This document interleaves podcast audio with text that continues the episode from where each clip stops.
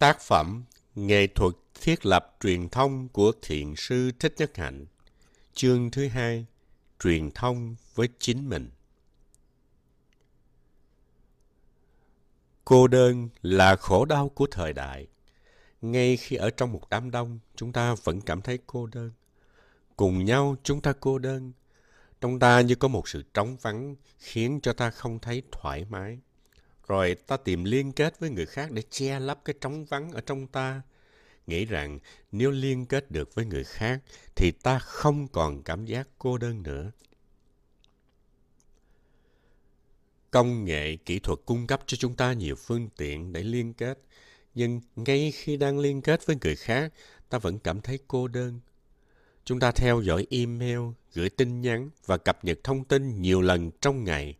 Chúng ta muốn chia sẻ, muốn nhận tin. Chúng ta có thể bỏ ra cả ngày để liên kết, nhưng ta đâu có thể giảm bớt cô đơn. Chúng ta đều đói thương yêu, nhưng không biết chế tác thương yêu để được nuôi dưỡng.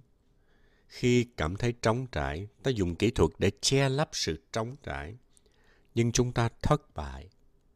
Chúng ta có nào là mạng xã hội, nào là email, nào là hội thảo trên màn hình. Chúng ta đánh tin nhắn, mạng đàm bằng máy vi tính. Chúng ta có điện thoại cầm tay, chúng ta có đủ thứ. Nhưng rõ ràng là truyền thông của chúng ta không khá thêm chút nào. Nhiều người có điện thoại cầm tay vì muốn liên kết với người khác, nhưng không nên tin tưởng quá nhiều vào chiếc điện thoại ấy. Tôi không có điện thoại, nhưng tôi không xa cách với thế giới bên ngoài. Trái lại, tôi có nhiều thì giờ cho tôi và cho người khác.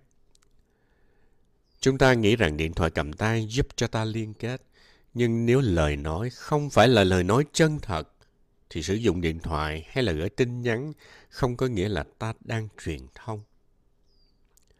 Chúng ta tin tưởng quá nhiều vào kỹ thuật truyền thông, nhưng đằng sau các dụng cụ ấy, ta có trí óc.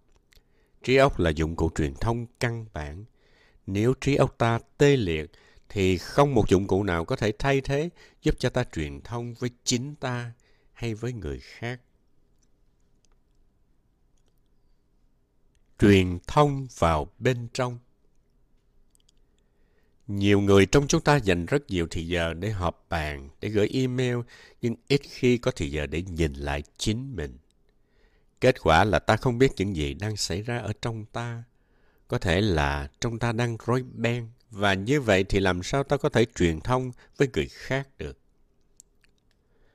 Ta nghĩ rằng nhờ công cụ kỹ thuật mà ta có thể truyền thông, nhưng đó là ảo tưởng trong cuộc sống hàng ngày, ta đã bị tách rời khỏi ta. Chúng ta đi mà không biết là mình đang đi, không biết mình đang ở đâu, không ý thức là mình đang sống. Suốt cả ngày, chúng ta đánh mất mình. Dừng lại để trở về truyền thông với chính mình là một hành động cách mạng Hãy ngồi xuống để chấm dứt tình trạng lạc lõng, xa cách với chính mình. Chỉ cần ngừng lại, ngồi xuống và thiết lập mối liên hệ với chính mình. Ta gọi đây là chánh niệm tỉnh thức. Chánh niệm là ý thức giây phút hiện tại. Không cần phải có iPhone hay là máy vi tính. Chỉ cần ngồi xuống và theo dõi hơi thở. Chỉ trong vài giây là ta có thể thiết lập liên hệ lại với ta Ta biết những gì đang xảy ra trong ta, trong thân thể ta, trong cảm thọ ta, cũng như trong ý tưởng ta. Vai trò của máy vi tính khi cảm thấy truyền thông khó khăn hay là ngại người kia nghe không biết rõ, thì cách tốt nhất là biên thư hay gửi email. Nếu ta viết một bức thư đầy hiểu biết và thương yêu, thì ngay khi đang viết, ta đã nuôi dưỡng ta rồi. Lời lẽ trong thư sẽ nuôi dưỡng người nhận thư, nhưng trước hết sẽ nuôi dưỡng ta. Thư hay email chưa gửi đi, nhưng khi đang viết, lời lẽ trong thư sẽ nuôi dưỡng ta vì nó chứa đầy hiểu biết và thương yêu. Nhất là khi mới bắt đầu tu tập, viết thư là một phương pháp khá dễ để thực tập truyền thông trong chánh niệm. Viết thư như thế có lợi cho sức khỏe. Áp dụng chánh niệm bằng việc viết thư, đánh tin nhắn, gửi email với lòng hiểu biết thương yêu thì những điều đó sẽ giúp xóa bỏ sợ hãi, hờn giận nơi người nhận.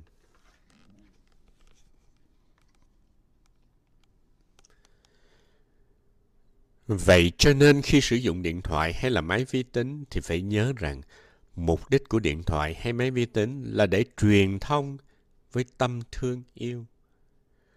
Thường thường chúng ta hay hấp tấp gửi đi tin nhắn hay email.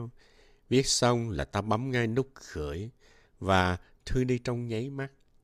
Nhưng không cần phải hấp tấp. Chúng ta dư thì giờ để thở vào, thở ra một hơi trước khi bấm nút gửi hay nhấc điện thoại. Làm như vậy, ta có nhiều cơ hội để gửi đi nhiều truyền thông thương yêu hơn cho đời. Về nhà Bắt đầu thực tập chánh niệm là lên đường trở về nhà. Nhà là nơi ta không còn cô đơn, là nơi ấm cúng, dễ chịu, là nơi an toàn, thỏa thích. Chúng ta đã bỏ nhà đi xa khá lâu, nhà ta không có ai chăm sóc. Nhưng thật ra con đường về nhà đâu có xa, nó ở ngay trong ta. Chỉ cần ngồi xuống ta với ta và chấp nhận tình trạng trước mắt. Có thể là nhà ta thật đang ngổn ngang, nhưng ta đành chấp nhận thôi vì ta đã bỏ nhà mà đi quá lâu.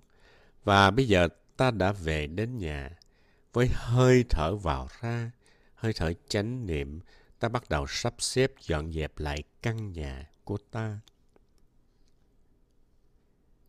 Truyền thông với hơi thở.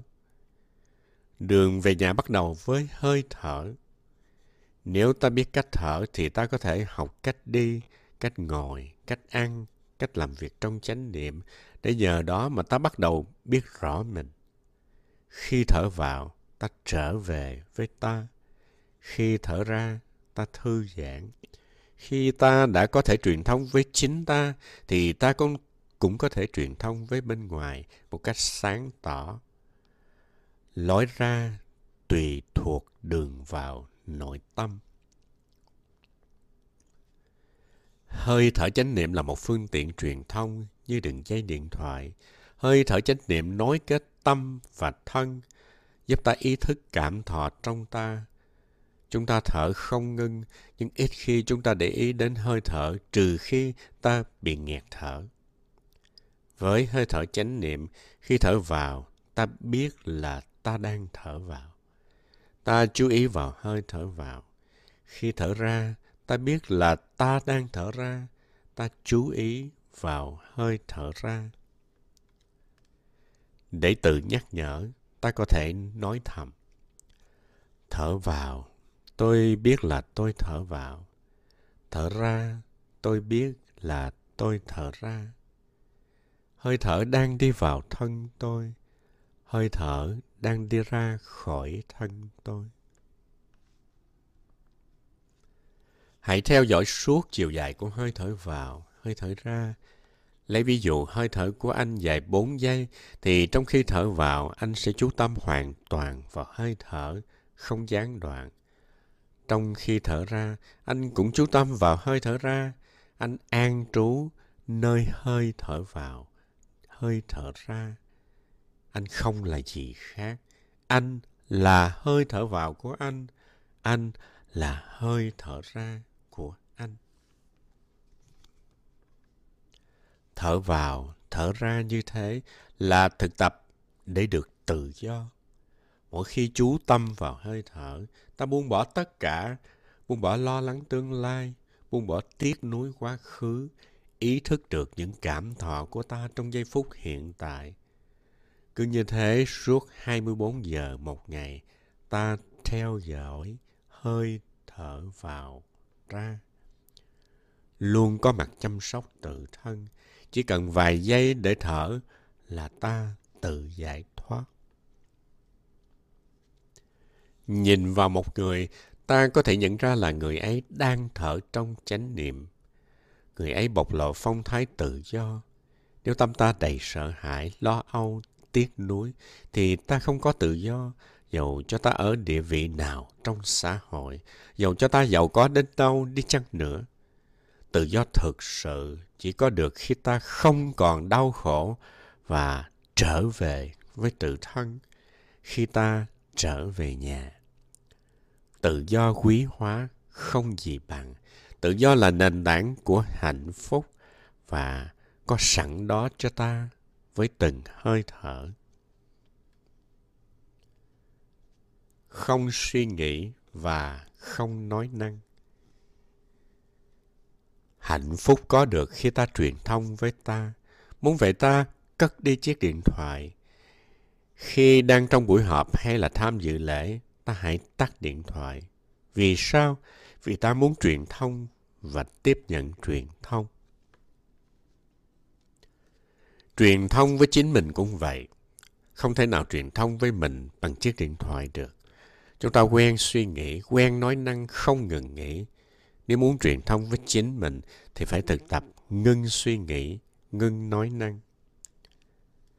Không suy nghĩ là một thực tập rất quan trọng.